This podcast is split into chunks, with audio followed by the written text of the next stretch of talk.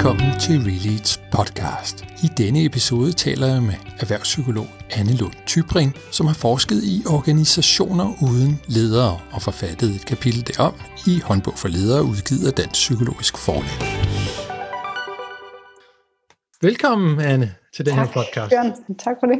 Jeg har simpelthen glædet mig til, at vi skulle tale sammen om det her, som jo er en passion, kunne man måske sige for mig. Jeg har i hvert fald interesseret mig for det de sidste fem år, og du er jo nok øh, en af dem i Danmark, der ved allermest om det her med organisationer uden ledere, for du har jo gennemført forskning i det med flere organisationer, og nu har du så også skrevet et kapitel i den store håndbog for ledere, som er udkommet.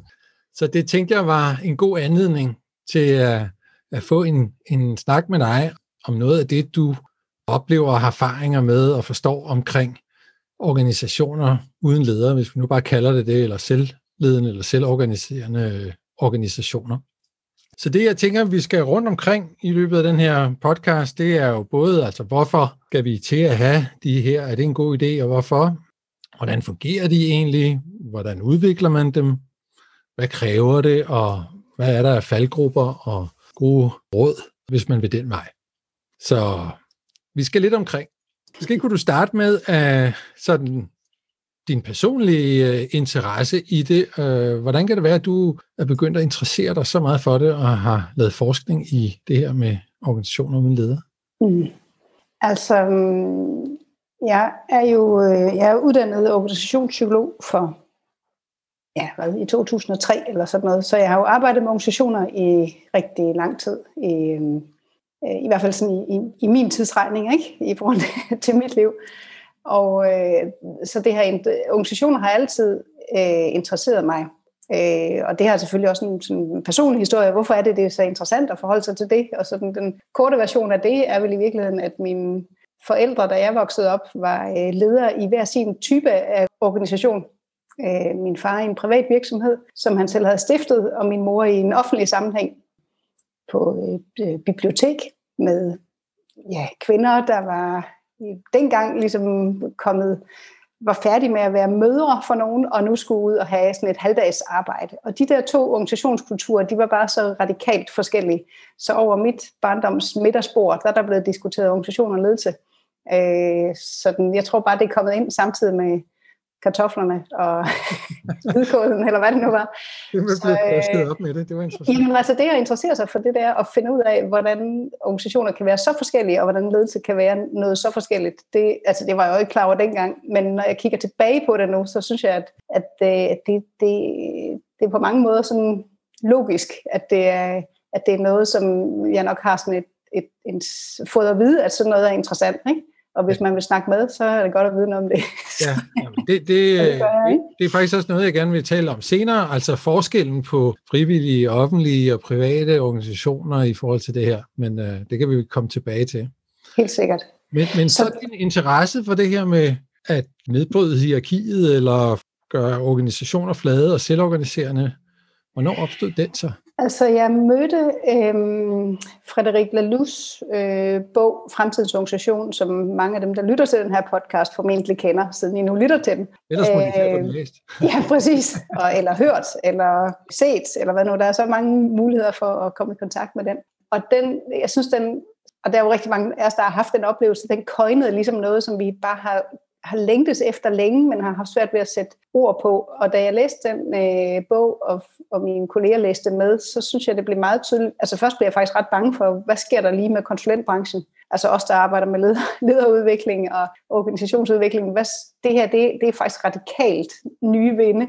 Og meget af, den, af de modeller og sådan antagelser og dogmer, jeg har arbejdet med indtil da, jeg kunne godt høre, at de, de, altså, de, den her ting, den kommer til at konflikte ret meget med det. Så der gik sådan et, i hvert fald et par år, hvor jeg var sådan lidt, øh, det er nok noget af det, jeg bliver nødt til at læne mig ind i, fordi det forekommer lidt farefuldt, men også virkelig, virkelig spændende. Så, så, så lige i den periode, der synes jeg, der var en stor transformation hos mig faktisk i at finde ud, altså komme, komme i kontakt med mange af de spørgsmål, jeg stillede, som ligesom skulle stilles fra en ny vinkel faktisk.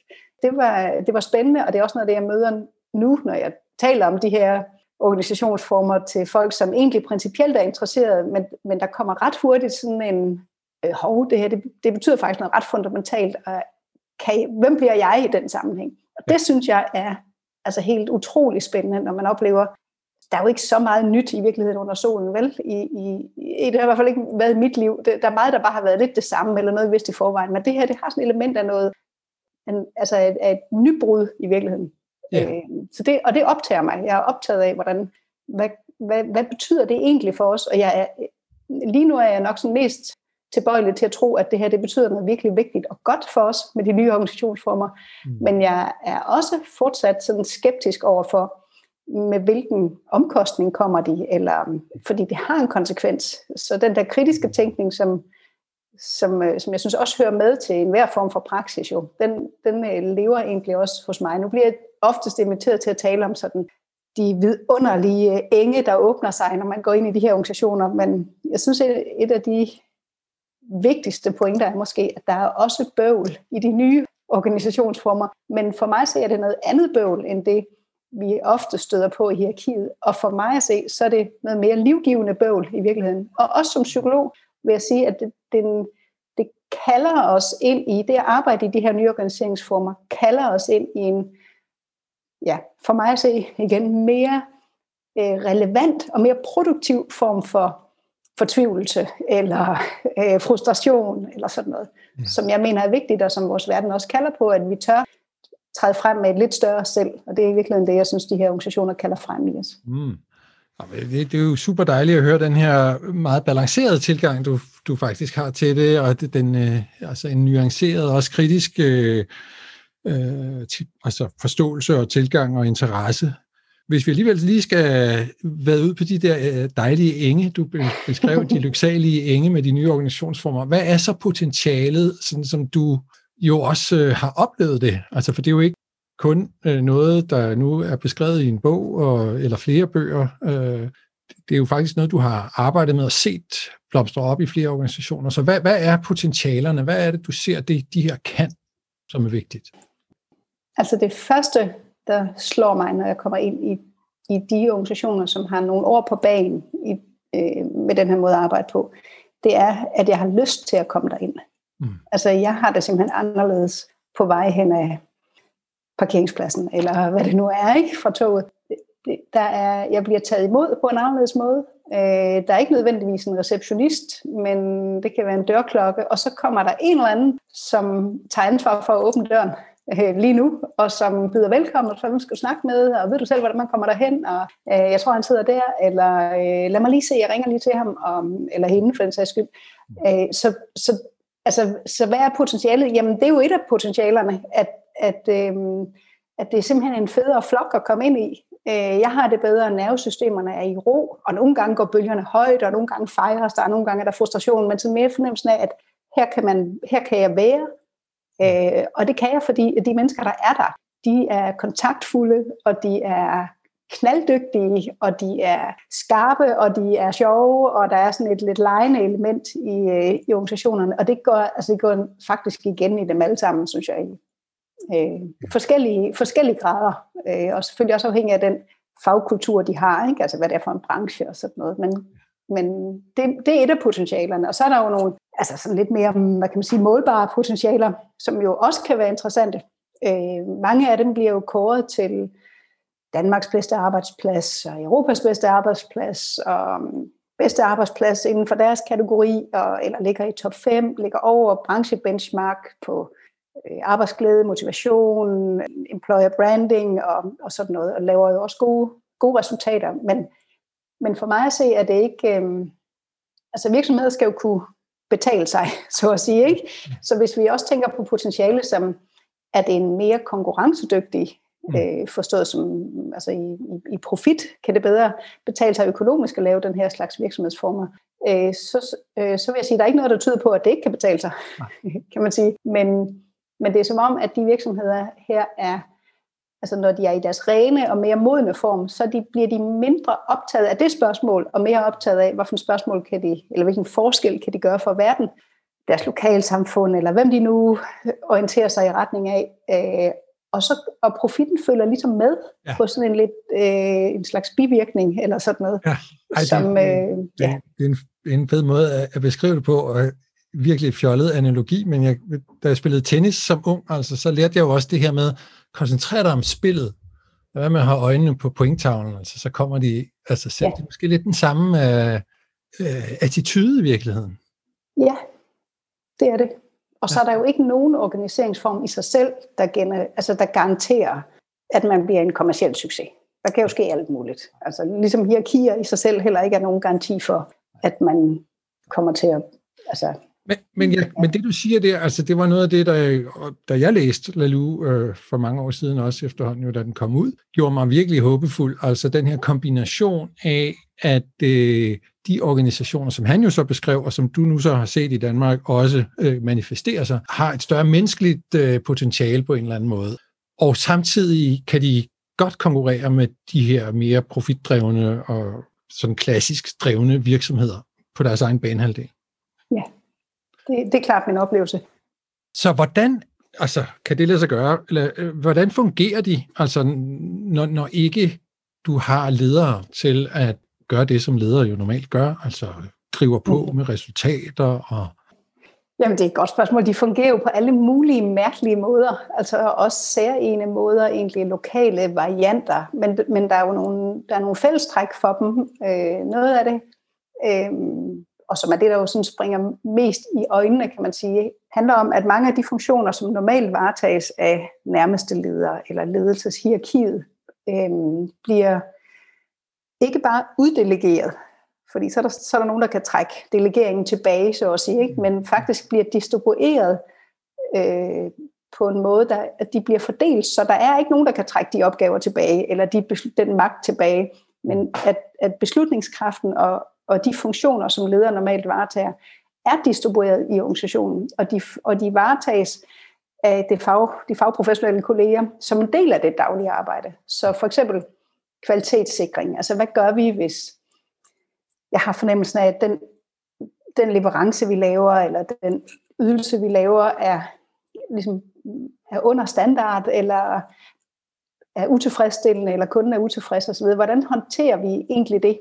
Øh, og det, gør, det, det er jo noget af det, som hvor ledere ofte tænker, det må være mig, der står på mål der og så videre. Og der er det teamet og de fagprofessionelle kolleger, der hele tiden forholder sig selvfølgelig til feedback fra kunden eller borgerne, men, men også forholder sig selvkritisk til, hvad er det for en leverance, vi vil lave, og sørge for at have afstemningsprocesser og strukturer sat op, sådan at, at vi sikrer, at vi kommer til at ramme de mål, vi sætter op, og de forventninger, som andre har til os. Øh, og jeg synes, det er meget tankevækkende, hvor hvor mange af de mennesker, jeg støder på, som faktisk, altså fagpersoner, som har en enorm faglig stolthed. Og de er, altså den der grundtænkning omkring, hvis ikke vi har ledere til at drive på for at sikre kvalitet, så slapper folk nok af. Altså jeg synes nærmest det modsatte faktisk, at folk vil virkelig, er virkelig optaget af, og det er jeg også selv, og det er du også i dit arbejde, uden der står nogen og holder øje med, at vi er faktisk optaget af, at det vi laver gør en forskel. Og hvis vi kigger psykologisk på det, så er der jo også Altså, det er der jo i stigende øh, mængder af teoridannelse også omkring, og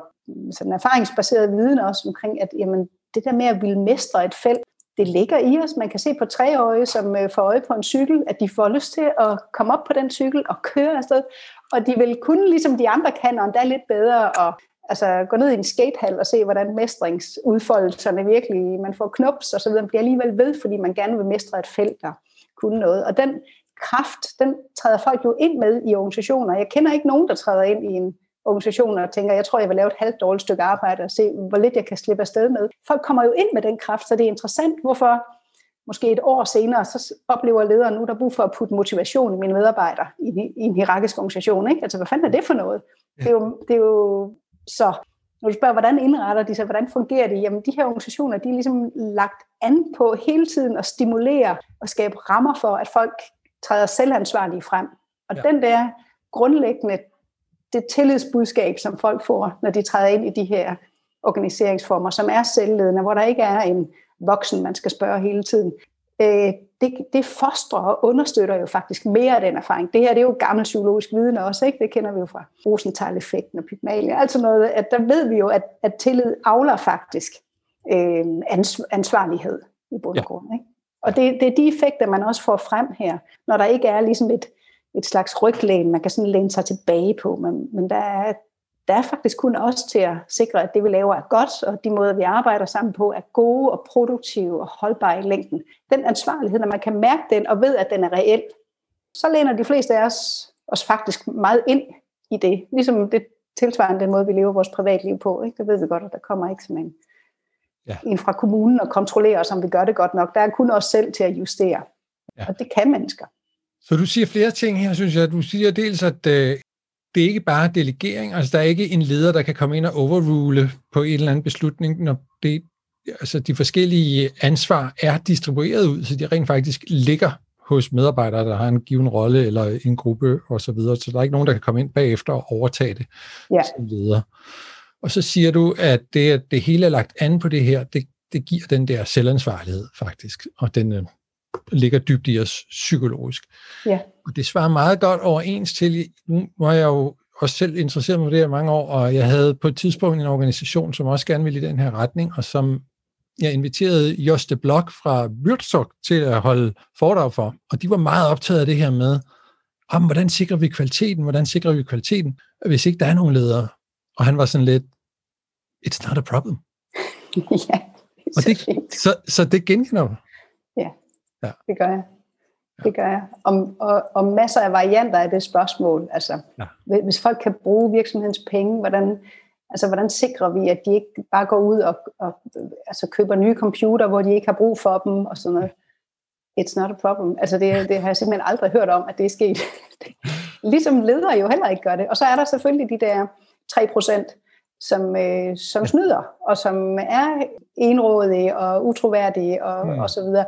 De findes i alle organisationer. Så der er jo sådan lidt et slogan inden for det her felt omkring managing for the 3 procent, som jeg synes er, er altså virkelig køjner også noget omkring, jamen der, sådan noget sker, og ja. det findes, og der findes svig og så videre, men de findes i, det findes i alle organisationer, og vil vi indrette vores organisation efter de 3%, eller vil vi indrette den efter de 97%? Vi kan jo se med masser af de sager, vi har haft, at selvom man laver kontrol med kontrol på, så kan de 3% godt, eller hvor mange procent det nu er, de kan faktisk finde veje omkring det alligevel. Ikke?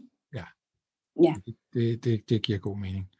Måske kan du sige bare lidt, for du, i kapitlet beskriver du jo forskellige områder, bare for, hvis man får et billede af det her, hvordan fungerer det, altså hvordan ansætter man mennesker, hvordan øh, evaluerer man, hvordan løser man konflikter, og den slags ting, altså når lederne ikke er der til at gøre det. Ja, altså det er jo en masse forskellige praksiser, kan man sige, eller funktioner, som lederne plejer at tage sig af, som, som teamet begynder, eller medarbejderne, kollegerne begynder at, at løfte selv. Øh, nogle organisationer udvikler, de, når de arbejder sig ind i frisættelsen, så udvikler de ligesom dem, der er ledere, når de laver transformationsprocessen, de bliver optaget af at lave sådan en slags kogebogsopskrifter for, okay, så når, når I skal til at ansætte, så skal I huske alt det her. Eller når I skal træffe beslutninger, så skal I huske alt det her.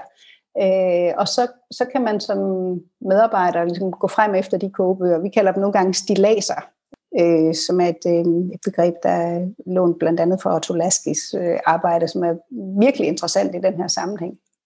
Og det kan være vældig hjælpsomt, øh, at man ligesom har en slags standard øh, at, øh, at læne sig op af. Øh, andre går meget mere sådan eksperimenterende, afprøvende øh, til værks, og, øh, og, og der bliver det meget mere en gradvis forandring. Altså, så for eksempel det at begynde, at det er kolleger, der ansætter, de prøver det bare. Altså prøver det bare af. Og nogle gange er de, kan det være kolleger, der starter med at lave et stillingsopslag og siger, det er egentlig den her profil, vi har brug for, og så videre. Så går de lige ind til den, der plejede at være leder og siger, kan du ikke lige kigge det igennem? Hvad tænker du? Og tilføj lige det her. Nå ja, godt. Og så, godt, hvad er næste skridt? Så, det er at få det bredt ud, for eksempel, og øh, putte på de sociale medier, få aktiveret netværk og få at stillingen bliver synlig og så videre. Det kan det være, at de er ene og spørger, hvordan gør vi egentlig det på en god måde? Og jeg prøver, de, jeg plejer at annoncere den her, eller hvad nu det kan være. Så det bliver sådan gradvist, du kan godt sådan se, step by step, så får man egentlig som medarbejder den viden, øh, bare ved at, at lige konsultere sine ledere, ikke på den måde vedkommende bestemmer eller dikterer og siger, det næste, du skal gøre sådan noget her, men at man, man bare henter den viden, man har brug for øh, hos den, der lavede det før. Og, og det er jo sådan set den generiske motor, kan man sige, for hvordan, hvordan kan man udvikle nye praksiser og trække de funktioner til sig, som, som lederen plejer at lave. Giver det mening? Ja, altså, men, men der er jo et spring her, fordi øh, der er et eller andet med, hvordan kommer man overhovedet i gang? Jeg, jeg har også haft ledere med nede i, i Holland og set nogle af de der progressive virksomheder dernede, og sådan, wow, tænker, det kan lade sig gøre, men så kommer man hjem, og så er det lidt det der, men hvor, hvor, hvor starter jeg? Altså, ja. hvad, hvad er din erfaring med det? Jamen, min erfaring er, at der, øh, der kan være forskellige veje ind i det. Der er nogen, der læser Lalu og tænker, det er simpelthen bare fra på mandag. Og så tænker de lige om i weekenden og tænker, vent nu lidt, det kunne godt være, at vi lige skulle øh, finde ud af, hvordan vi går til det her. Øh, men som er meget sådan, jamen jeg melder det simpelthen bare ud og siger, at fra nu af, så, så er det på den her måde. Øh, som jo er sådan en radikal forandring. Det, det kan godt være øh, ret forvirrende at være, men altså omvendt, så er vi jo så også godt i gang. Ikke? Men, øh, øh, men oftere så oplever jeg, altså jeg, jeg, vi plejer at sige, prøv at bruge det bøvl, I allerede har. Altså, så hvor er det? Lad være med at begynde at lave et projekt ud af at skulle være en ny slags organisation. Det er ikke interessant for nogen. Måske bortset fra den, der lige har læst Lalu, ikke? Og, og dig og mig, og så, som også kan blive optaget af det. Men, men prøv at starte med, hvor, er der, hvor har I jeres pains i organisationen allerede? Altså, hvor er der noget, I tænker, det her, det kunne fandme gøres smartere, eller gøres anderledes? Og så prøv at overveje, hvis nu vi bruger det som anledning til, at det her, vi arbejder med at begynde at frisætte, måske give et mandat i starten til en gruppe, som, som har øh, ret til at træffe den beslutning, de efter rådføring og inddragelse og øh, god eftertænksomhed mener er bedst for virksomheden. Og så er det simpelthen sådan, vi gør det.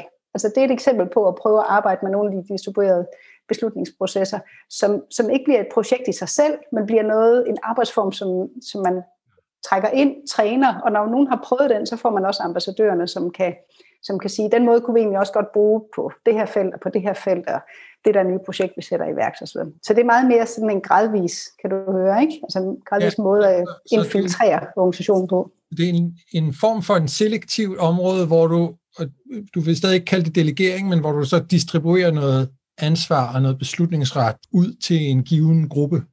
Det kunne det være, ja. Eller... Og så at prøve at lægge mærke til, hvor hvor er organisationen, hvor fungerer organisationen allerede på de her distribuerede ja. vis. Altså, nogle gange er det, der har jeg hørt nogen sige, altså i modsætning til alt andet, som skal godkendes og øh, ja, controlles og sådan noget, når vi laver julefest, så, øh, så fungerer det fuldstændig på den her måde, eller sådan noget. Det er sgu da spændende. Der er et udvalg, der siger, det vil vi gerne, og de øh, afklarer en eller anden form for budget, og så har de ellers fuldstændig fri. De ved godt, at det er ikke ligegyldigt, hvad vi laver, det har selvfølgelig konsekvenser, og det skal være godt for alle, og en god oplevelse, og hvad nu ellers, ikke? Vi kan ikke springe budget og så videre. Men den der selvforvaltningsevne, den har mennesker jo med sig på arbejde, så det er egentlig bare et spørgsmål om at finde ud af, hvor, hvor er det, vi allerede har gang i noget tilsvarende. Det kan også være at lave en afgrænset økonomi for et, projekt, eller en enhed, eller en afdeling, og sådan noget, sige, det her er jeres, vi laver, gør jer til en slags autonom enhed, ja. med de bundlinjer, som vi synes er interessante, eller målepunkter, som vi synes er interessante, og så er det jo op til jer øh, at forvalte det, for det tror vi jo, at I er meget bedre til, ja. end vi er. Øh, så det er også en måde sådan at ligesom knopskyde nogle, øh, ja, de her nye praksiser i virkeligheden. Og, og noget af det allermest overbevisende for, for den øvrige organisation omkring, om, om vi vil gå den her vej, det er jo at se, at det kan lade sig gøre, og det kan lade sig gøre på en måde, så de andre også siger, at vi vil i hvert fald ikke tilbage til det, vi havde før. Det her er også bøvlet, men vi vil ikke tilbage til det bøvl, vi kom fra.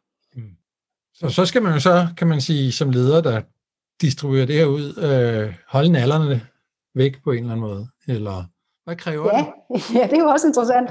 Så hvad, altså, hvad er lederens, og nu snakker vi øverste leders rolle, ikke? den der ligesom er, er holder rummet for den her transformation. Ja, skal så hvad, hvis jeg lige må starte der, altså, fordi det, det er jo også en lidt et, et spørgsmål, det her med, at du har en stor organisation, kan du starte et lille hjørne i en afdeling, eller skal det være helt fra toppen, eller hvad er din erfaring med det?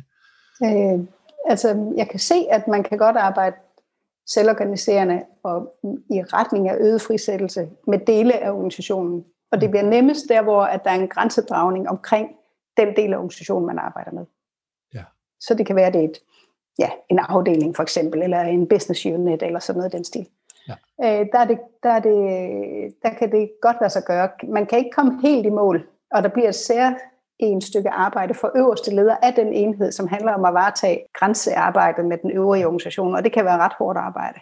Og øh, især i det øjeblik, man ens enhed ikke laver sine resultater, så længe man laver sine tal og ligger på den gode side, så er der i de fleste organisationer ret meget frihed, i hvert fald i danske organisationer, til man kan få lov at have metodefrihed, kan man sige. Men i det øjeblik, man ikke leverer på sine resultater, eller at, at den måde at arbejde på skaber problemer, altså man, man ligesom ikke passer ind i sin økoniche mere, kan man sige som organisation, øh, så får man hjælp i situationstegn. Altså så, så kommer der nogen og, og begynder at forholde sig til, hvordan man må arbejde.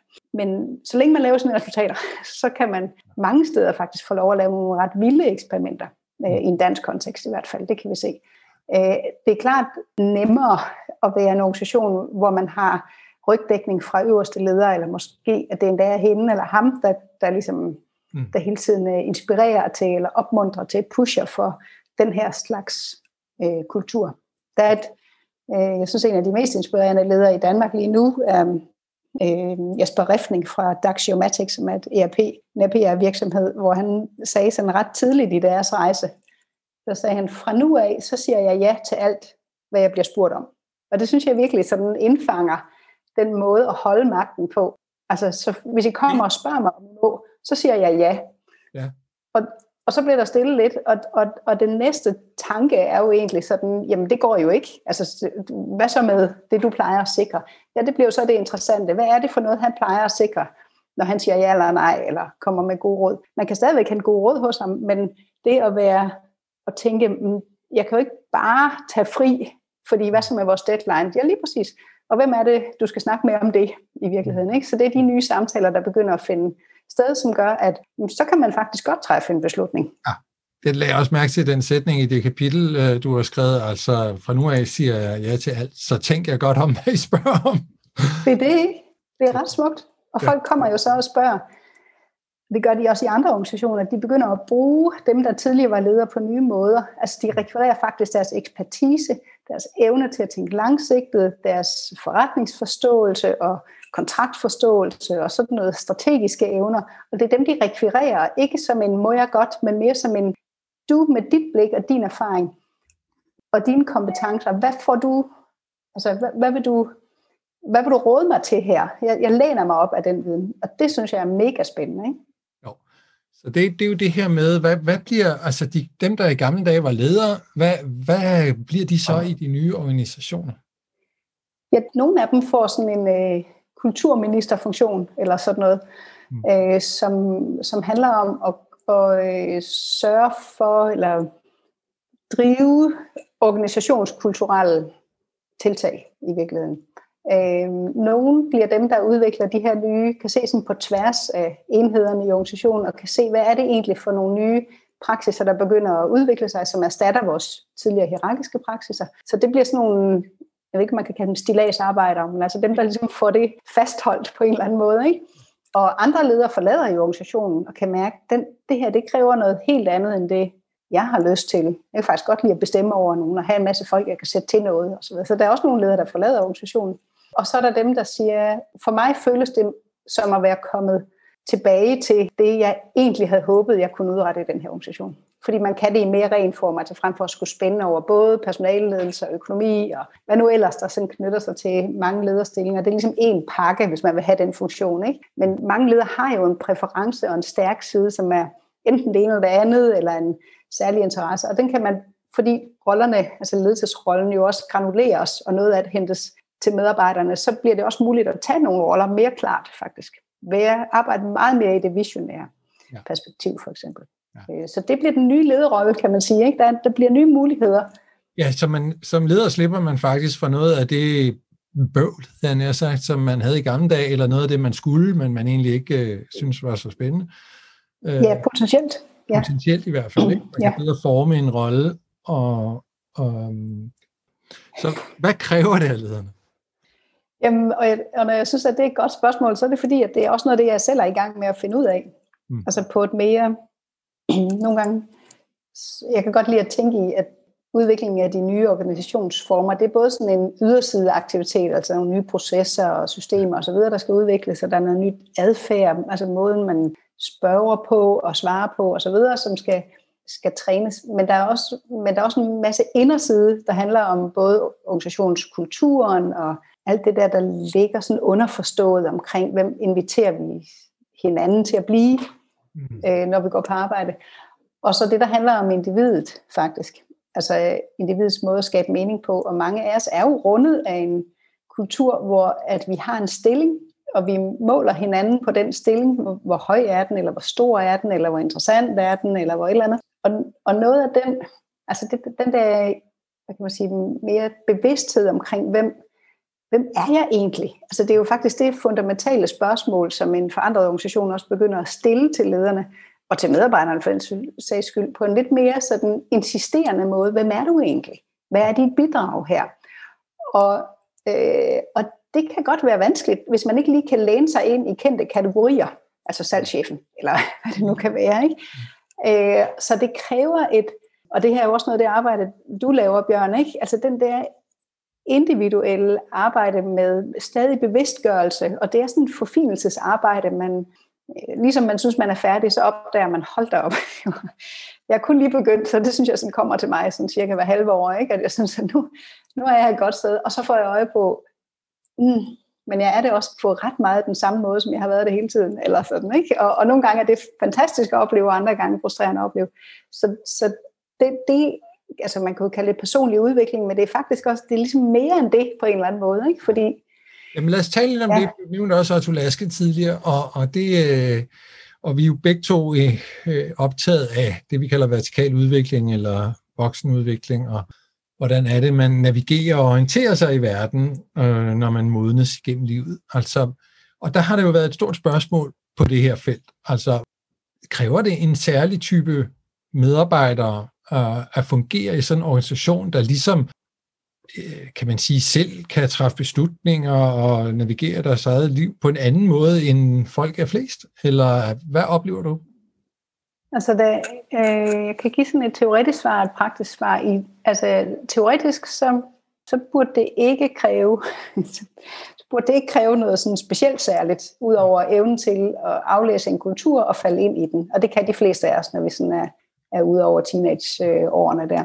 Så det er Eller, i sådan fagtermer socialiseret øh, meningsstruktur, som de fleste voksne Præcis. har udviklet. Ja. Præcis, ja. Øhm, og så alligevel, så oplever jeg jo, at, at organisationerne også ligesom kalder på noget mere. De kalder også på, på noget, de kalder på, at man kan, at man kan sanse, måske på en lidt anden måde, end at regne den ud, for eksempel.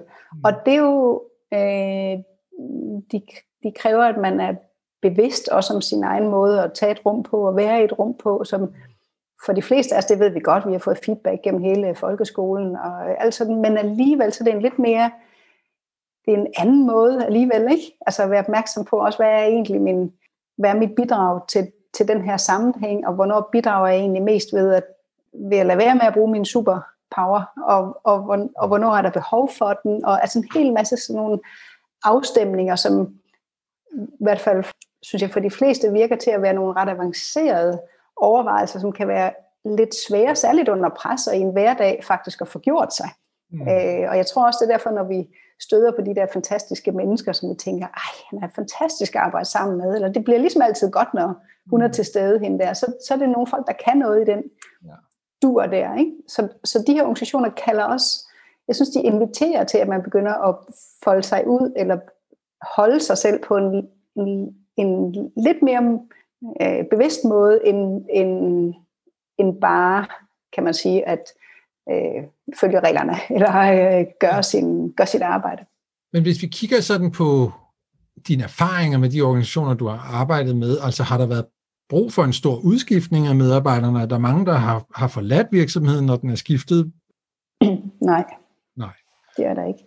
De fleste bliver, og det er jo fordi, man stadigvæk bliver ved med at, altså, at gøre det, som virksomheden jo er sat i verden for. Ja. Om det så er at udvikle ERP-løsninger, eller et eller andet, lave dagbehandling, eller sådan noget.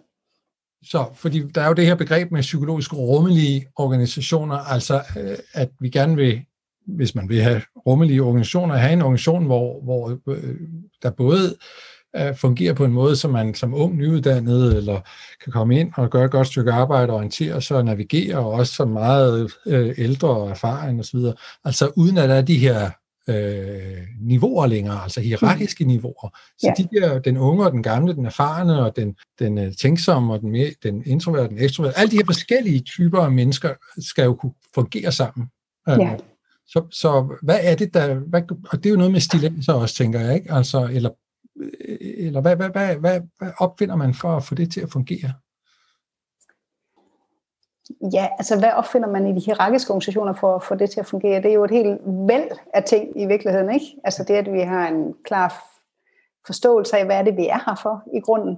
Det er jo noget af det, der er med til at gøre alle vores forskelligheder ligesom til styrker, frem for at være noget, som er bøvlet. Når vi kan se, at vores opgave eller vores formål, som man ofte kalder det i de her slags organisationer, det formålet med vores virksomhed kræver faktisk, at vi har alle de der slagser, du lige sagde. Ikke? Øh, ja, så det er, en, det, det er en af de ting, man sådan installerer, kan man sige, eller forsøger at kultivere og have en, hele tiden have en klar fortælling om, øh, og præsent, hvad kan man sige, følelse af, hvad, hvad er det, vi er her for, og, og dermed også, hvordan, hvordan, er, hvordan er jeg lige nu, eller hvordan er vi lige nu, øh, måske i gang med at producere en, en ret vigtig konflikt for at, at kunne komme til det, eller en, og som skal, den skal faktisk tages, og vi skal, den skal næsten fejres eller nydes, at den kommer nu, fordi det, det her, vi, vi virkelig kommer til at kunne tage nogle skridt, hvis vi kan lykkes med at bridge det, det her paradoks, eller hvad det nu er,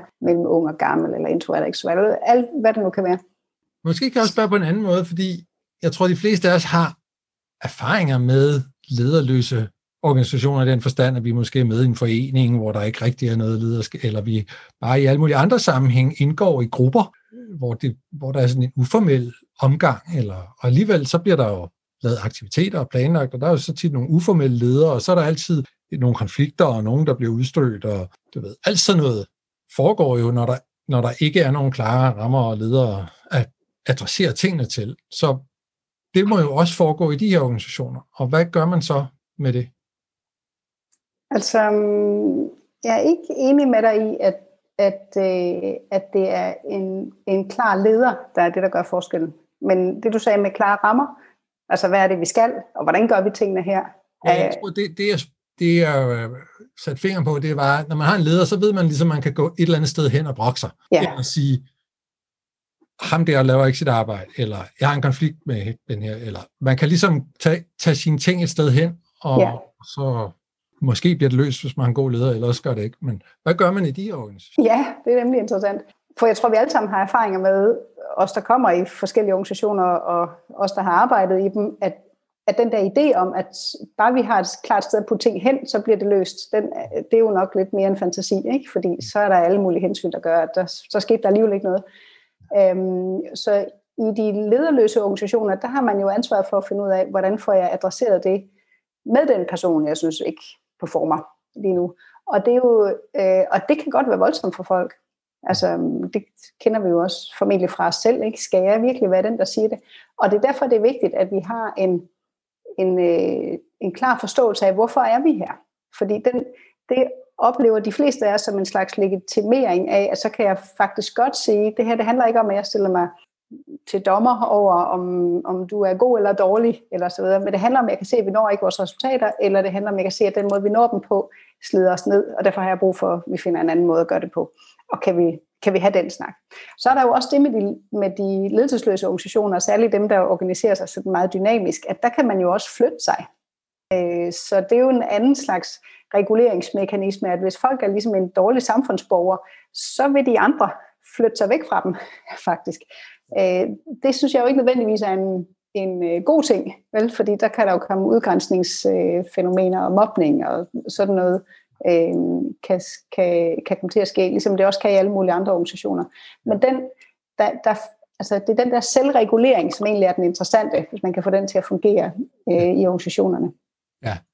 ja, og nu kommer jeg i tanke om, hvad det var, jeg ville spørge om tidligere, fordi øh, nogle af reaktionerne, når man begynder at tale om det her, kan også være fra medarbejdersiden, åh oh, nej, skal vi så til at lave alt muligt administrativt, og det gider jeg egentlig ikke, fordi min opgave er det, jeg brænder for, det er det og det.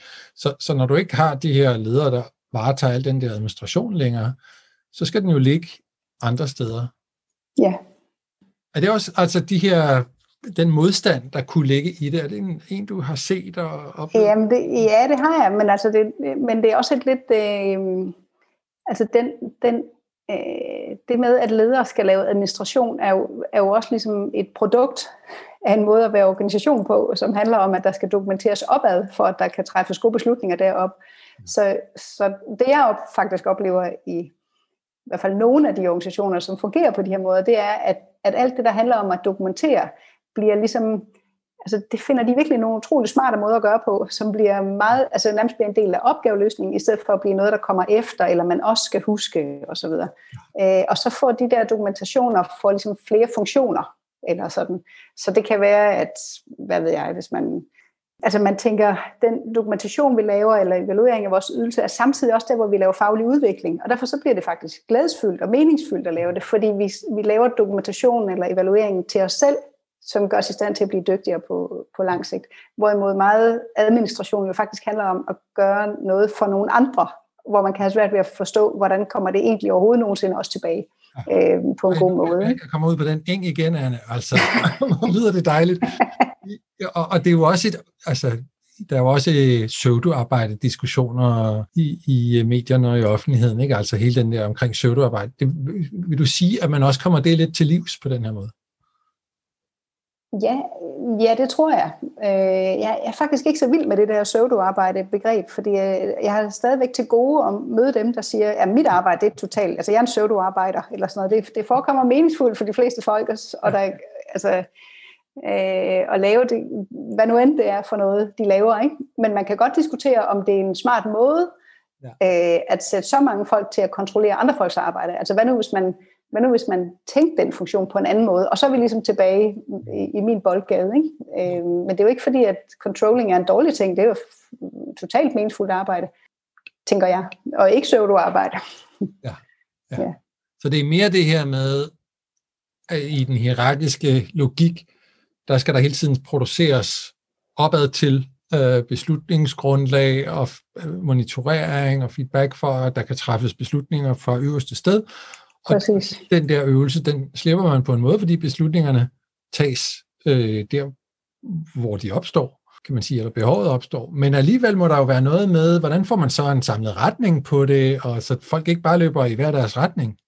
Ja, og det her, det er der, der er særligt en af de processer, jeg synes er meget interessant. Den er udviklet i amerikanske AES, som, og den hedder Advice-processen, og Lalu skriver faktisk også om den. Men den, det, som den kan, det er jo, det er jo faktisk at holde beslutningsmagten øh, decentralt eller lokalt, kan man sige, der hvor problemet opstår eller føles stærkest.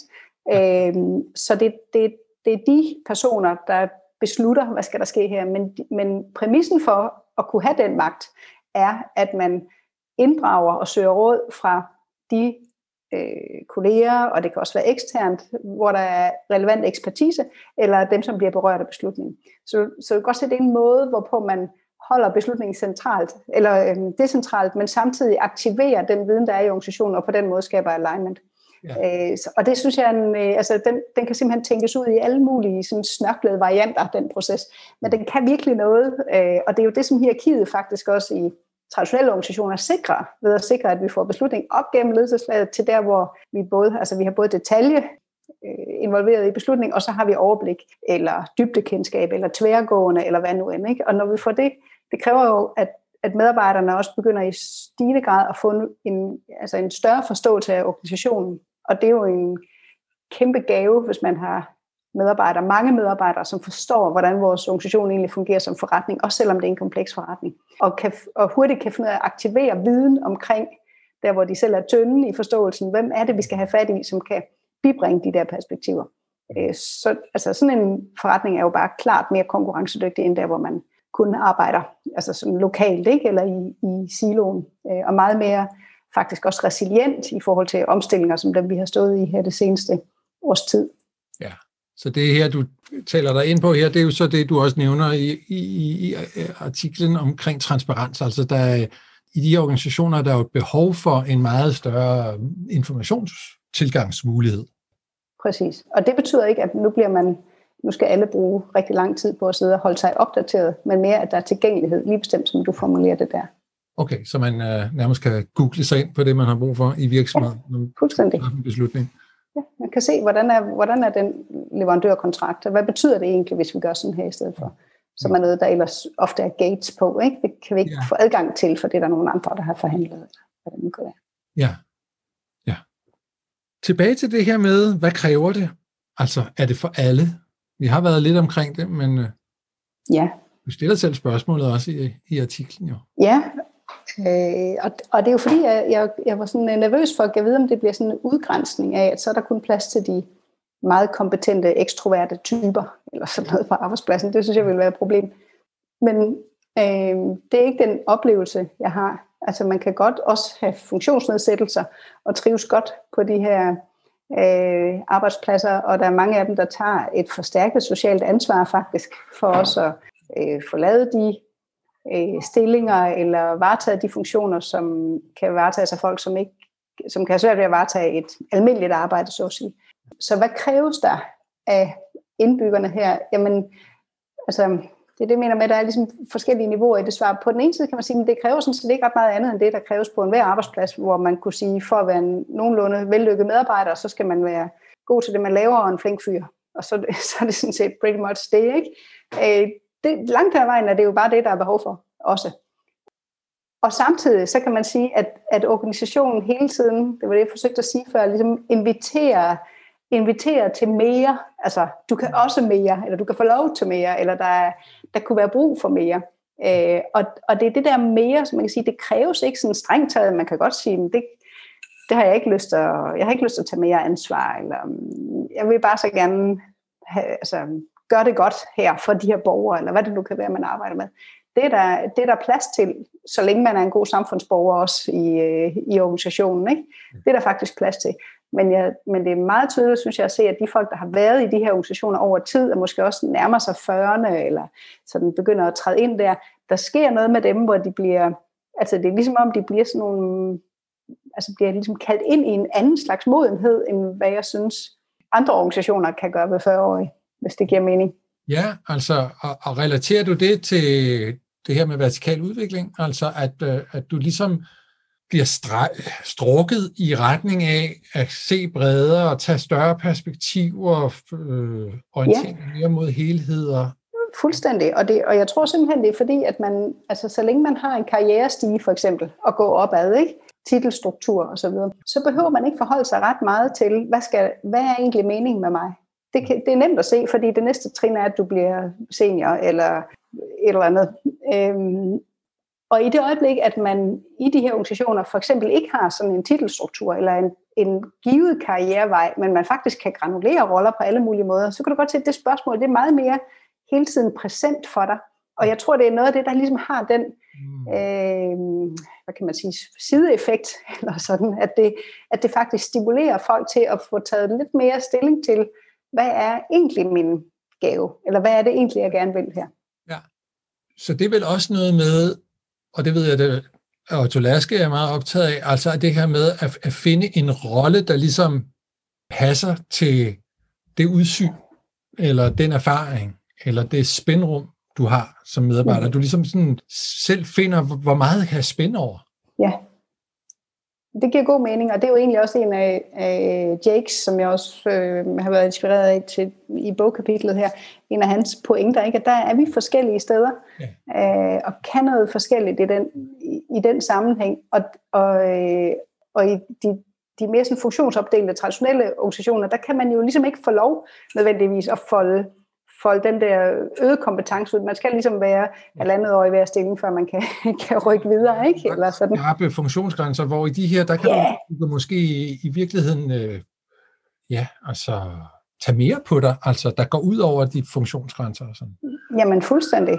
Ja. Altså, det, jeg har set nye medarbejdere komme ind og være der måske otte måneder, og så sidder de lige pludselig i nogle rum, hvor man tænker, det var alligevel, altså det er ikke længe siden, du gik på universitetet, men simpelthen fordi de kommer bare med et, et mindset, der er super kraftfuldt og, og kan en hel, en hel masse, ikke også? Og hvis de kun kom med det, og ikke samtidig var, var en flink fyr, så vil de ikke komme ind i de rum. Men fordi at de kan begge dele, så, så bliver der faktisk mulighed for at at organisationen ligesom kan få, kan få gavn af dem på nogle, og er ikke bange for, at, altså det føles ikke intimiderende for en senior at sidde med en, der lige har været der, eller lige er kommet ind i organisationen, simpelthen bare fordi det er en erkendelse af, ja. det er fandme godt, du er kommet, hvor, hvor bliver det bare sjovt nu. Den anden del af det her med vertikal udvikling, det, det ene det er det her, der sådan spændvidde kognitivt, kan man sige, men det, det, det handler også meget om følelsesmæssig modenhed, altså øh, hvordan man gennem livet bliver mere fortrolig med sig selv, sine egne følelser, og bedre kan rumme dem, og også rumme andres, og forstå alt det der. Altså ser du også det? Altså, så er det også en del af det, når du siger, at folk de ligesom ja, vokser ja. noget nyt? Ja, det er det faktisk, og det har jeg lidt svært ved at, at sætte nær så mange ord på, som det er lidt mere sådan kompetenceagtigt, men det er, det er egentlig det, med den sådan lidt flade beskrivelse af at være en flink fyr, ikke? men eller god arbejde sammen med, at det, det, det har den der, den der kvalitet med, hvordan folk holder sig selv, og hvad de, hvad de kan være forbundet til samtidig, for eksempel både deres kompetence eller inkompetence for en sags skyld, og den opgave, vi kæmper for, og hvorfor vi gør det, og måden vi gør det på, og hvor det bringer os hen, og hvem vi er ved at blive samtidig med i løbet af den her proces og så videre, ikke? og hvem vi tillader hinanden at være. Den, så den der, hvad kan man sige, multiple bevidsthed eller opmærksomhed, er, er, er jo netop noget af det, som gør, at, den, at de kompetencer, vi måtte have, faktisk kan bringes i spil på, på måder, som bliver altså radikalt værdiskabende, ja. hvis man tænker det på den måde. Har du en oplevelse, at man gør mere ud af træning af konfliktløsning og altså, dialogformer og sådan noget i de organisationer, eller er det noget, der bare opstår, fordi det er man tvunget til, eller hvordan? Øh, jeg laver jo selv en del af de her ja. træningsforløb, kan man sige, som er også nogle gange bare at give redskaber. Altså for eksempel sådan nogle good old coaching tools. Altså hvordan understøtter man egentlig andre folks processer på, ved hjælp af sådan nogle mere faciliterende greb. Er det, det er jo en måde at være servant på, som, som der kan være brug for i de her organisationer. Når man læser Lalu, så får man jo indtryk af, at nogle af de organisationer, de gør meget ud af at, at få trænet i nogle sådan specifikke processer. Sådan løser vi konflikter, sådan træffer beslutninger i en gruppe, så det ikke bare bliver uformelt den, der lige ligesom er den mest dominerende, der gør mm. det. Altså, mm. er, det er, er det vigtigt, eller finder de deres egen vej, eller hvordan? Øh, altså, jeg synes, det er sådan en, en skøn blanding af det hele i virkeligheden. Øh, for eksempel er der mange af de virksomheder, jeg arbejder med lige for tiden, som er meget inspireret af sådan agile arbejdsformer, og der får man jo virkelig meget af det her faktisk forærende mm. ved at teamet forholder sig til, hvordan har vores resultatskabelse været, og hvordan har vores processer i øvrigt været. Og det så regelmæssigt forholder vi os til det at få sådan en selvevalueringskultur. Øh, og det kan jo noget på alt det, som vi ellers ville have ledere til at skulle rydde op i, eller øh, spørge til, og så videre, og en til en samtaler og alt sådan noget, der, der håndterer man det, for eksempel bare i så basal øh, og banal en struktur, som det jeg lige nævnte her. Altså, der, der, der er klart noget træning, men det er ikke, jeg synes ikke, det er det er gjort med, med træning i virkeligheden. Fordi noget af det, der, som jeg ser organisationerne gøre, det er jo egentlig også, at de, de begynder at lange bøger frem og tilbage til hinanden, eller sådan sige, prøv lige at læse den her, eller prøv at se den her podcast, eller sådan noget. Og det er jo ikke, det er jo ikke sådan en træning i nogen sådan formel forstand, men det er alligevel sådan en, det er ligesom øh, mindgymnastik, ikke? Så, så man begynder ligesom at, at kunne tænke den funktion, eller den rolle, eller den kultur, man vil skabe klarere og klarere. Og så er det ligesom om, det kommer lidt ud mellem sidebenene på folk på sådan en positiv måde, eller de begynder bare at agere og opføre sig anderledes. Og så får man nogle af de her fænomener, altså for eksempel ledere, der holder op med at træffe beslutninger, men i stedet for kommer med spørgsmål, og så lige pludselig har man sådan en ret fantastisk autonom team, der kan helt vildt meget selv. Og det var egentlig ikke et træningsspørgsmål, men mere sådan en, en gradueret udvikling, eller sådan en fælles udviklingsrejse. Giver det mening? Ja, men det jeg lige bliver fanget af, det er, at du, du jo egentlig også bliver ved med at bruge ordet leder. Så der er jo et eller andet her, hvor der stadig er nogen, der er ledere i de her organisationer, i hvert fald formelt set på top. Og, og du har jo også forklaret, at der er jo en rejse, hvor man starter med at øh, distribuere nogle sådan mere specifikke pain points, og så se, hvordan går det med at lave, mm. få klaret dem mere autonomt. Så, så hele den der sådan transition fra, at du har ledere, til du bliver mere og mere lederløs. Men ja. der er stadig nogle ledere undervejs. Det er der typisk. Øhm, altså, der er jo mange forskellige rejser til det, og, det, og, det, og jeg insisterer på at gøre det sådan lidt, øh, lidt både og, og lidt det kommer an på, fordi, fordi øh, altså det er faktisk noget af det, som vi sidder og arbejder med lige nu, kan man ligesom lave sådan lidt mere altså med ført hånd, eller sådan en guided tour til, fra 0 til 10, altså vores øh, arbejdstitel lige nu. Ja. Øh, og, det, øh, og det mener jeg godt, man kan. Altså vi begynder at kunne sige noget ret kvalificeret om, hvad kræver, hvad kræver det? Øh, for eksempel i en partnergruppe, som jo tit er der, sådan noget her starter. Det kræver, der er faktisk et stort personligt stykke arbejde for mange af de partnere, der sidder i sådan nogle grupper der. Og, og det at lave sådan nogle individuelle forløb, det er jo noget af det, som både du og jeg arbejder med, og vi kan se, at hvis ikke vi får taklet på det, så kommer det ligesom til at, at danne den overlæggeren for, hvor langt vi kan komme, og den, og den er ikke nødvendigvis så super høj, vel? Så, så det at kunne understøtte de processer er jo en, er en del af den her rejse. Men når det så er sagt, så øh, for eksempel øh, Rusmiddelcenteret i Aarhus Kommune, de har jo de, de var jo egentlig på sådan en, øh, gerne ville lidt i den her retning, men så, så gav organisationen dem øh, tilfældigvis den, de omstændigheder, at der var nogle ledere, der forlod deres job. Mm. Måtte træde, træde ud af deres job. Og så var der lige pludselig ledige lederstillinger, som så ikke blev besat. Øh, så det, øh, og så var der to tilbage, som jo ikke kunne være leder for hele flokken mere på den der gammeldags afdelingsledermåde. Og hvordan skulle det så? Altså, så, så der er også nogle omstændigheder, der gør, at at, at så sker der lige pludselig et eller andet, ikke? eller der er et nyt eventyr, der åbner på et nyt marked, og det gør vi lidt anderledes, eller vi åbner en butik uden at have en butikschef, eller sådan noget der, og så, så sker det ligesom, så sker der noget af sig selv. Så, så hvis du spørger dem, hvordan ser den ud, den der rejse, altså er der ledere, eller er der ikke ledere, eller sådan, jamen det kommer sgu meget an på faktisk, hvordan det, hvordan den organisation... Jeg ved, at, øh, at det, der er sådan en overgang, ikke? når du taler om det, for du siger, det, hvad gør lederne og sådan noget, og man tænker lidt sådan, om er der leder eller ikke leder, men det, der er ja. sådan en overgangsperiode, hvor der er ledere, men, og måske vedbliver der at være ledere, men meget, meget få, øh, eller kun i toppen. Og jeg tænker også... Øh... Ja, og undskyld, jeg afbryder men der er også et, en anden vinkel på det, som er, hvordan ledere Altså det kan godt være, at de faktisk stadigvæk er partnere, eller ja. kalder sig ledere, eller sådan, men, men jeg oplever jo, at den store forandring ligger i, hvordan man holder det lederskab. Altså for eksempel en af de organisationer, jeg har arbejdet allermest med, hvor der var en, der var, der var leverancechef, og sådan jævnligt sig over, det er virkelig en mærkelig titel, og jeg har jo ikke noget med leverancen at gøre. Jeg aner ikke, hvorfor jeg har den, indtil det slog ham. Jamen jeg tror sgu, jeg bliver ved med at holde fast i den titel, altså i stedet for at blive et eller andet good karma officer, eller hvad man nu, folk sådan reinventer øh, stillingsbetegnelser for at markere, nu sker der noget andet. Ikke? Ja. Øh, og han siger, jeg bliver ved med at hedde det, fordi så længe jeg har den titel, så er der ikke nogen anden, der kan tage den og begynde at tro, at man skal være sådan en slags chefagtig type. Så, så, så der kan godt ligesom være chefer, eller være ledere, eller være direktører, der skal jo også være en direktør, sådan i formel juridisk forstand, men der er meget stor forskel på, hvordan man holder det lederskab, og det er nok i virkeligheden det, jeg oplever, at dem, der holder rum for de nye organiseringsformer, det er typisk dem, som hedder noget med ledere, eller som er ledere eller direktører osv., men de holder det rum på en måde, hvor de ligesom lidt ligesom Jesper, jeg fortalte om før, ligesom hele tiden afmontere den magt og de beføjelser, som vi normalt forstår er der. Og det er det, som gør forskellen. Og det tror jeg egentlig også, du nævner i, i kapitlet. Altså, så der er det her paradoks omkring, at du i hvert fald i en overgangsperiode, og måske også sådan mere på sigt, fordi der er nogle juridiske øh, former, vi skal, vi skal leve op til, så har du en magtstruktur, men, men den bruges til at demontere magt. Præcis. Ja, det er meget præcis sagt. Ja. ja. Altså holde rummet åben, ja. så andre ikke tager det. Ja. Det er det.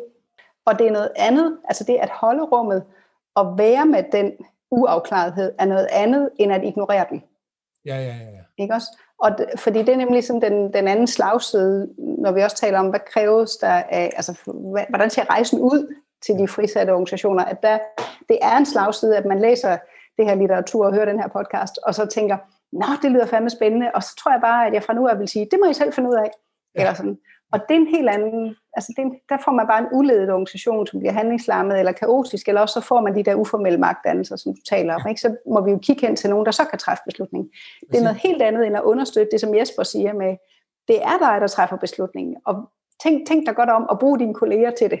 Ja. Ikke? Det, man kan også risikere meget. Jeg har en, en egen erfaring med en organisation, der også gerne vil det her men hvor lederen blev ved med at blande sig i ting, altså ud fra sådan en forståelse af, at jeg giver jo bare advice, men det forstod ja. organisationen altså ikke. Altså, fordi de blev meget forvirret omkring, jamen, du ved, kan vi træffe en beslutning, eller, eller kan vi ikke? Det virker som om, at vi alligevel hele tiden skal have lederen med på råd. Ja, præcis. Det kan jeg genkende. Jeg kan også genkende ledere, der siger, jeg vil rigtig gerne den her vej. Det er det helt rigtige for os som organisation. Mine medarbejdere er der ikke helt endnu. Øh, jeg tror, jeg, jeg skal lige, og så videre. Det siger jeg med glimt i øjet, fordi når man snakker med medarbejderne, så siger de, jamen han har ikke snakket om andet, og vi er fuldstændig klar, men han kan simpelthen ikke, han vil ikke, vi skal alting gennem omkring hans skrivebord fortsat, så vi begynder altid at blive noget forvirret omkring, hvad der foregår her. Ja. Øh, og det er jo den der autonomidans, ikke, som også er jo en tillidsdans, har man rent faktisk tillid til, ja. at dem man godt vil give et ansvar, og det, det man godt vil slippe af sit eget ansvar, altså kan man være ansvarlig i at slippe i virkeligheden. Ja. Øh, og, og der er vi jo også tilbage til nogle af de, de ting, du snakker om med, hvordan man, man også modnes øh, som menneske i forhold til Præcis. Så der er i hvert fald noget der omkring. Og så, så noget, jeg også nævnte indledningsvis, som vi måske kunne tage op nu, det er det her med at forskellen på privatvirksomheder og så offentlige virksomheder i staten eller i kommuner, regi, altså hvor der er jo en hel række forvaltningsmæssige ting og sager. Altså der, der er rigtig meget, som lederen også holder styr på. Hvad, har du erfaring med det? Hvad gør man i statslige eller kommunale organisationer for at leve mm. op til alle de øh, lovmæssigheder, der er omkring? Ja, jeg arbejder selv klart mest i det private. Så der, der har jeg, men der er jo også lovmæssigheder, altså, eller lov, man skal leve op til, og standardisering og certificering og sådan noget, hvor man skal gøre ting på bestemte måder.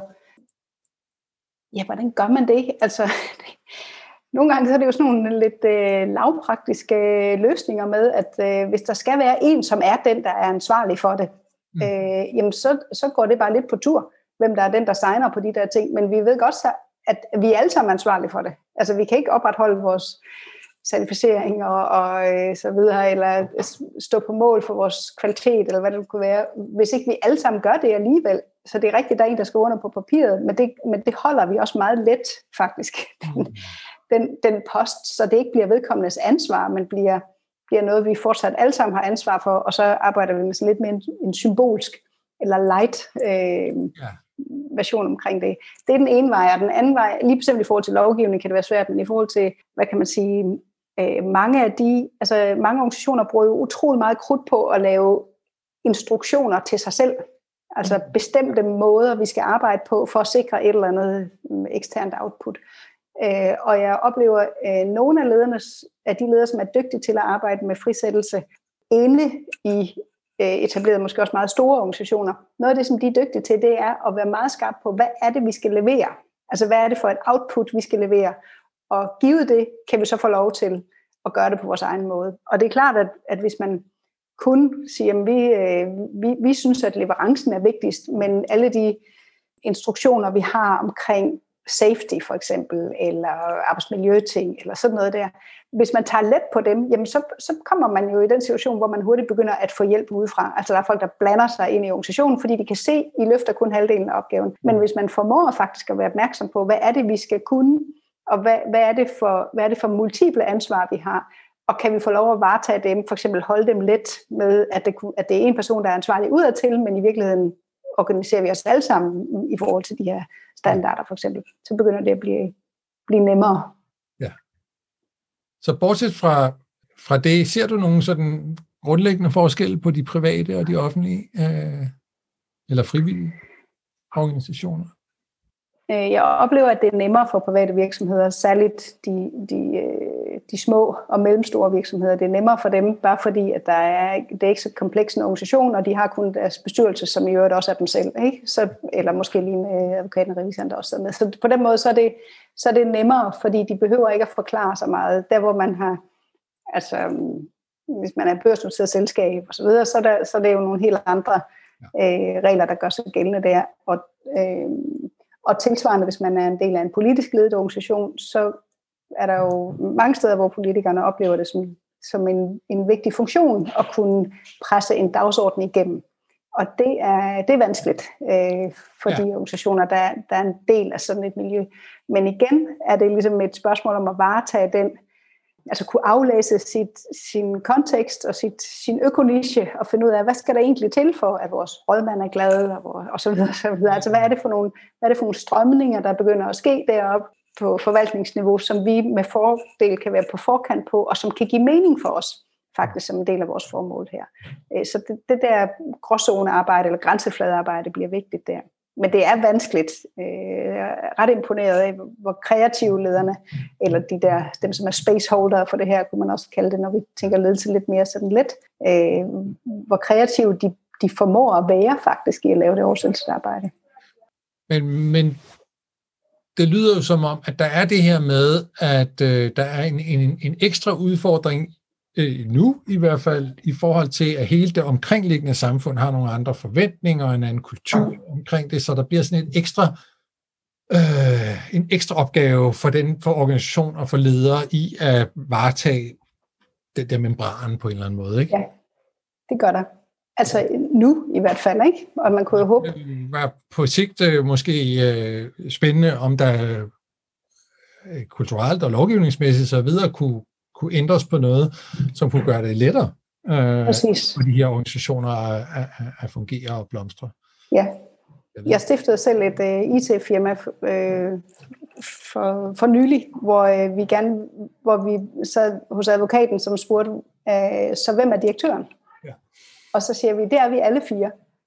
Og han blev sådan glippet helt med øjnene, og sagde, det, det, altså, det ved jeg sgu ikke lige, om man kan. Jo, det kan man vel egentlig godt, men jamen, det bliver utrolig besværligt for jer. Jamen, det gør ikke noget.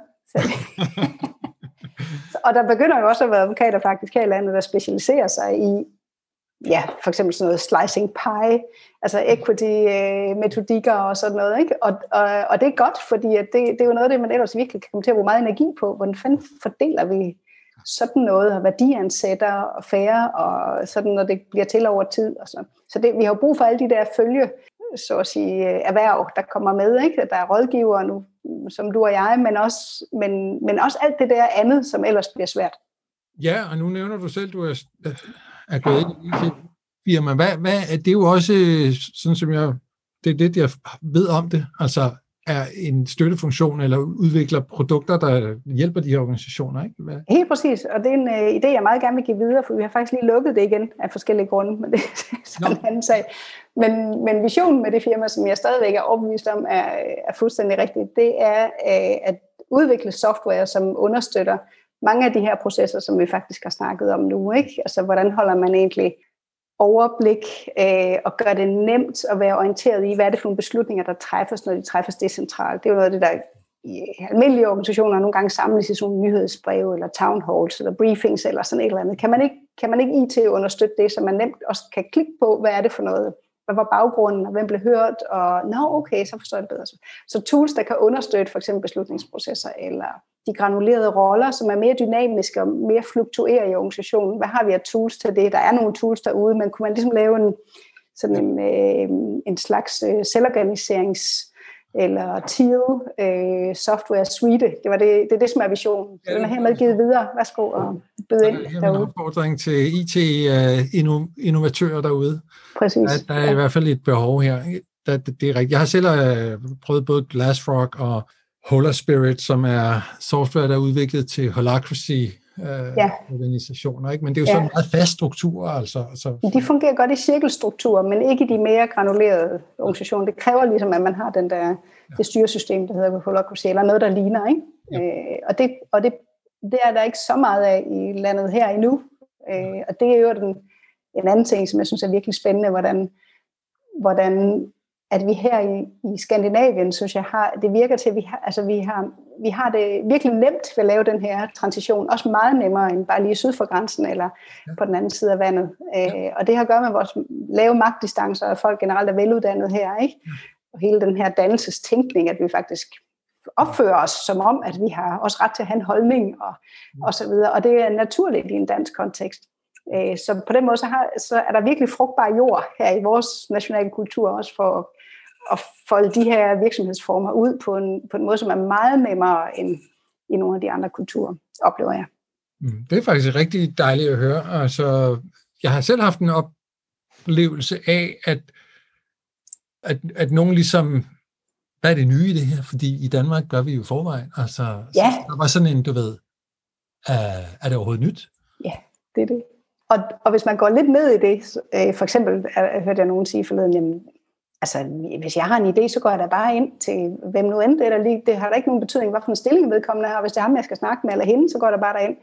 Øh, og, det, og, og det kan jeg også meget selv genkende, at det, det gør vi, øh, hvor man ser nogle af, altså nogle af de amerikanske kontorer, der, det er jo helt sindssygt, ikke? Folk sidder jo og lader som om de er på arbejde, så længe chefen er der, og sådan noget, ikke? Og det synes vi jo bare er latterligt, og når vi som danskere kommer derover, så bliver det, altså, så bliver det sådan helt, øh, hvor fanden skal du hen? Altså, han er her endnu, eller sådan, jeg skal da hjem, jeg er færdig. så, så støder man på der, de, de logikker der. Ja, så der er noget, der er let, men det der med, at det er nyt, altså det synes du jo stadig, det er. Det er nyt, og, og det at fordele, altså fordybe sig i, for eksempel har Rasmus Willig fra øhm, øh, Roskilde Universitet lavet noget virkelig spændende forskning omkring selvcensur, øh, som er ret nyt, øh, hvor han har undersøgt øh, Øh, nogle personalegrupper omkring, øh, hvad, altså øhm, holder I egentlig noget tilbage? Altså oplever I egentlig, at det kan være forbundet med, med risici for jer, og, øh, hvad, og hvis I har noget kritik? Og det gør folk i stor stil, også i en dansk kultur. Så den der idé om, at jamen, her kan vi da bare, der er der ikke nogen, der, der lader som om, de er mere kompetente, end de egentlig er. Really?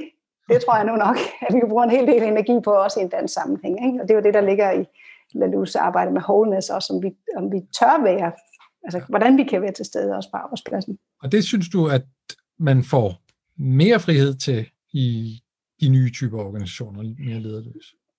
Jeg synes i hvert fald, at der er et, der er et øh, man bliver inviteret mere helt på arbejde, hvis man kan sige det sådan. Ikke?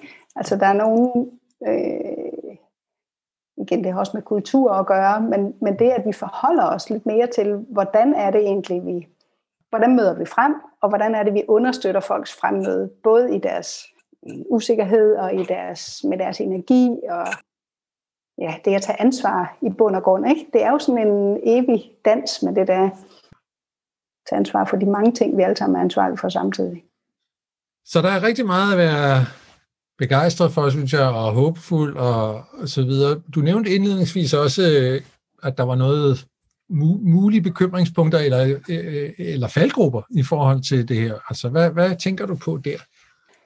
Jeg synes, en af faldgrupperne er at gå til arbejdet med at fremelske organisationer, der ligesom har deres, mm, hvad kan man sige, sådan ideologiske eller bevidsthedsmæssige udspring i, i, i, et, i et mere kompleks paradigme, og gå til det arbejde som om, at det kan implementeres. Det synes jeg er en af de faldgrupper, jeg støder på. Ja.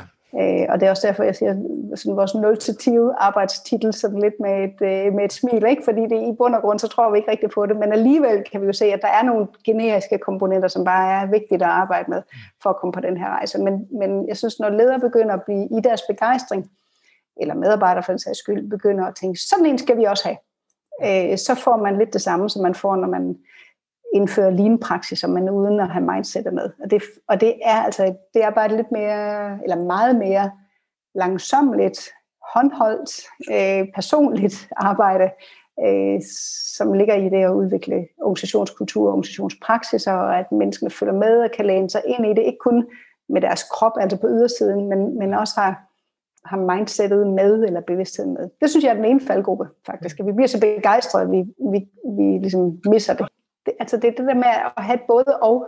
Øh, det er ikke så længe siden, jeg havde mødt en fantastisk organisation, som sagde, vi er klar, og vi vil bare videre, og vi har hørt, at du kan tage os den vej.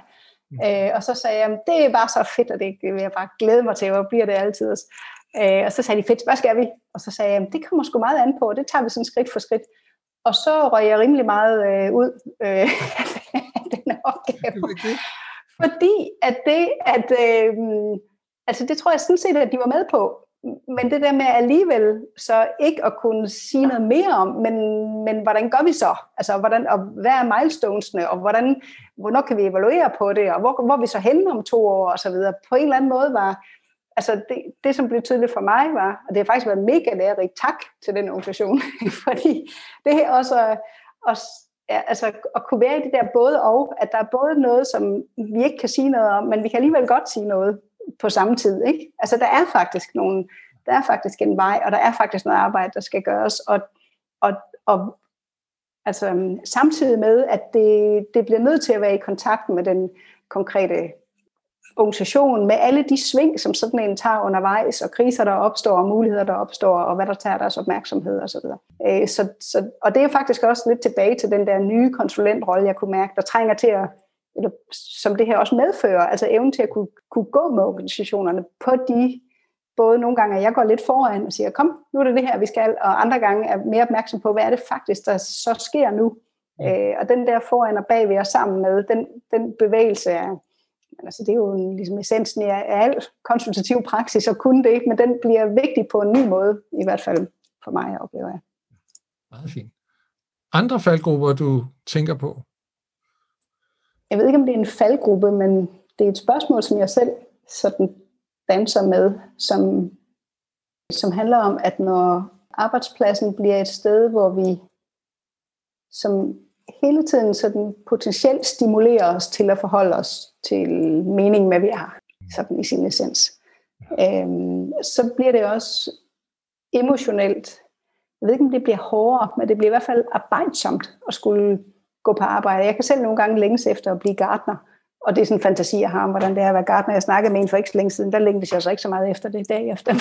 Det var så ligesom på en anden måde, men, men den, altså det at, at se sig rundt og registrere, at der sker en hel masse, og, og jeg har hele tiden ansvar for også at, at være i det, og øh, give mit bidrag, og prioritere min energi, og så videre øhm, glædes over det, som, som sker derovre, og kigge på det langsigtede perspektiv, det kortsigtede perspektiv osv. Det er sådan et, det er et øh, arbejde, hvor, jeg, hvor det er ikke en faldgruppe ved den her slags organisering, for jeg synes jo, at det er, det er glædesfyldt i virkeligheden, ikke? Men, det, men der er også en, en, øh, der kan komme en længsel, og den tror jeg, vi ser, kommer til at se hos mange medarbejdere efter. Kunne der ikke bare være en voksen, der sagde, hvad jeg skulle?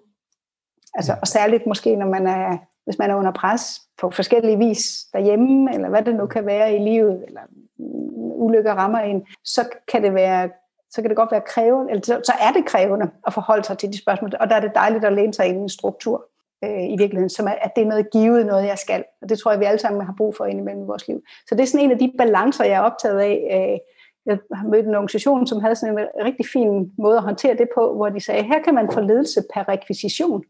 Så man kan, så man kan faktisk godt i en periode af sit liv, for eksempel som vender tilbage fra barsel, eller har en syg forældre, eller er ved at flytte, eller sådan noget, der kan man faktisk godt bede om, kunne, kunne der være en, som ligesom var min, som lejede, han var min leder, øh, og sådan på gammeldags person kunne hjælpe mig med at prioritere mit arbejde og så videre, fordi lige nu der overstiger det bare, hvad jeg kan. Jeg synes, det er meget sådan en smuk løsning på noget af det, som jeg ser kunne være en Ja, det er, en, det er kreativt, og det er jo netop den der psykologiske rummelighed, altså øh, og, og du tror også, du nævner i dit kapitel, at der, der sådan er mentorer og coaches, så man kan selv vælge, og sådan nogle organisationer finder den måde. Og jeg kan virkelig genkende det der, fordi uh, jeg kan vi også nogle gange bare have brug for, altså når vi har arbejdsdage her hjemme i landsbyen og sådan noget, hvor jeg bor, øh, at der er nogen, der bare fortæller mig, hvad jeg skal gøre, og jeg simpelthen ikke skal bruge hovedet, altså fordi... Det er så dejligt. så sådan kan vi jo alle sammen have det, altså. Sådan kan vi alle sammen have det. Og, og de tærskler kan jo også ligge forskelligt for os. Ikke? At nogen kan måske have det sådan i en lang periode. Og hvis ikke man kan få det, eller hvis ikke det også er okay, så kan det være svært at være her. Ja. Øh, så så en, en kreativitet og en fleksibilitet omkring det. Hvis vi skal, jeg kunne blive ved med at snakke om det her, det, det, mm. det er så inspirerende. Øh, hvis vi alligevel skal sådan uh, runde af, så tænkte jeg, hvad er, dit, hvad er dine ønsker og forhåbninger til, når du kigger lidt længere frem? øh, til det her felt, den her udvikling? Jeg håber meget, at folk ikke tager det alt for alvorligt, hvad vi siger, sådan set. Ja. i den forstand, at øh, jeg synes bare, der er så mange... Altså det er jo en stor fryd i mit arbejde at at komme hos flere forskellige organisationer, og så opdage, for eksempel som det der med ledelse per rekvisition, som jeg lige sagde, som jeg bare synes, altså det er bare sådan fuldstændig genialt fundet på. Ikke? Og, den, øh, og, og organisationerne har nogle gange ikke sådan rigtig opdaget det selv, hvor fantastisk det er. Det er mere sådan noget, jamen, så har vi jo også dem, der ikke kan. Der, der har vi lige gjort sådan her, eller jeg havde det en stressperiode, så gjorde vi sådan her, hvor jeg tænker, det er jo, det er jo helt magisk, altså fantastisk fundet på. Bliv ved med det, og, og så det er det, jeg mener med, lad, lad være med, um, altså jeg kunne håbe, at feltet derude ligesom bliver, bare bliver ved med at have den der kreative, vi ved det ikke, og vi ved ikke, hvordan det skal se ud, og lad være med at tage Lalu-bogen bogstaveligt, eller vi lave en, en, en dansk byrdsuk, eller sådan noget. Det er jo uinteressant. Hvad skal vi med det? Men, men, men mere tænker, hvad, hvad, er det, hvad, hvad kalder det på, det, det, her, det her jord, jeg står med nu? Hvad, hvad, hvad kan der gro her? Eller sådan, mm. synes jeg ville være fantastisk. Det er den ene ting. Ja, og så håber jeg jo, altså det, der driver mig i mit arbejde, er øh, at forsøge at være medskaber af de arbejdspladser, som, eller organisationsforståelser, som, som gerne skulle være der, når mine børn sådan træder ind på arbejdsmarkedet for alvor. Ikke? Altså nu, lige nu, der ved jeg helt præcis, jeg har sådan en liste over, mentalt i hvert fald, hvilke, hvilke organisationer jeg vil lægge barn til, hvor de må få lov at arbejde. Og jeg håber, at den, det er jo ikke sikkert lige præcis, de vil ind i de brancher, så der håber jeg virkelig, at der vil være mange organisationer, som, som begynder at have sådan nogle lommer af fantastisk måde at være organisation på i virkeligheden. Og jeg ved godt, at der, der bliver ved med at være, altså det er egentlig en øget diversitet i måden, vi er organisation på, som jeg håber. Og så håber jeg meget, at de her organisationer, som vi har snakket om i dag, ligesom kommer til at kalde, jeg, jeg synes, jeg ser, at de har sådan en eller anden form for, måske kunne man kalde det talentfabrikker, sådan i gamle dage, ikke? at de ligesom, de accelererer noget udvikling, som, men som så ikke kun handler om kompetence, men som også handler om evnen til at orientere sig i verden. Det synes jeg, vi har brug for lige nu, på alle mulige måder. Altså, jeg har store forhåbninger til, at de her organiseringsformer også kalder på os på en lidt mere profound måde, kan man sige, som gør, at vi begynder at tage lidt mere ansvar for, hvad det er, vi også skaber, når vi skaber organisationer. Ikke? Øh, altså, hvordan vores miljømæssige aftryk er, og hvordan vi kan arbejde sammen med dem, der er vores konkurrenter om. Det er jo det, som coronatiden her også har vist, ikke? Hvordan, hvor, når stat og private begynder at arbejde reelt sammen, hvor, hvor kraftfuldt det kan blive. Ikke? Det er helt vildt, hvad vi kan lykkes med af, af sådan nye slags resultater, som vi ikke havde troet, vi kunne ellers. Øhm, så det, det er opfatter som aktive medskaber af større systemer, og i sidste ende måske hele økosystemet det er det. Og at det ikke bliver ligesom sådan noget, der er separat i årsrapporten, men som faktisk bliver... Og, det, og der er jo masser af eksempler på det, at det findes allerede, ikke? Altså Mads og alle de andre, som, som tager masser af sådan noget ansvar. Men det, at, at de holder op med at blive sådan nogle unikke folk, men i stedet for bliver noget, som, hvor man tænker, det var da... Altså, hvordan kan I ikke forholde jer til jeres klimaaftryk? Altså, det var da totalt old school måde at drive virksomhed på. Eller sådan, ikke? Det, det håber jeg meget. Øh. Og så er jeg super nysgerrig efter, hvad, hvad, er det, hvad ligger på den anden side af det her paradigme? Fordi vi er jo også bare på et eller andet tidspunkt i tid nu, ikke? 2021, og altså, det bliver jo spændende at se om 80 år, det er ikke sikkert, det er her der, men det, eller 60, eller hvor hurtigt den udvikling går, ikke? Det bliver, det bliver da monster spændende at se, hvad der ligger der. Det er en spændende tid. Tusind tak, Det var amen. Så dejligt at tale med dig, og meget inspirerende, og jeg håber, at det giver anledning til masser af idéer og initiativer 本の回。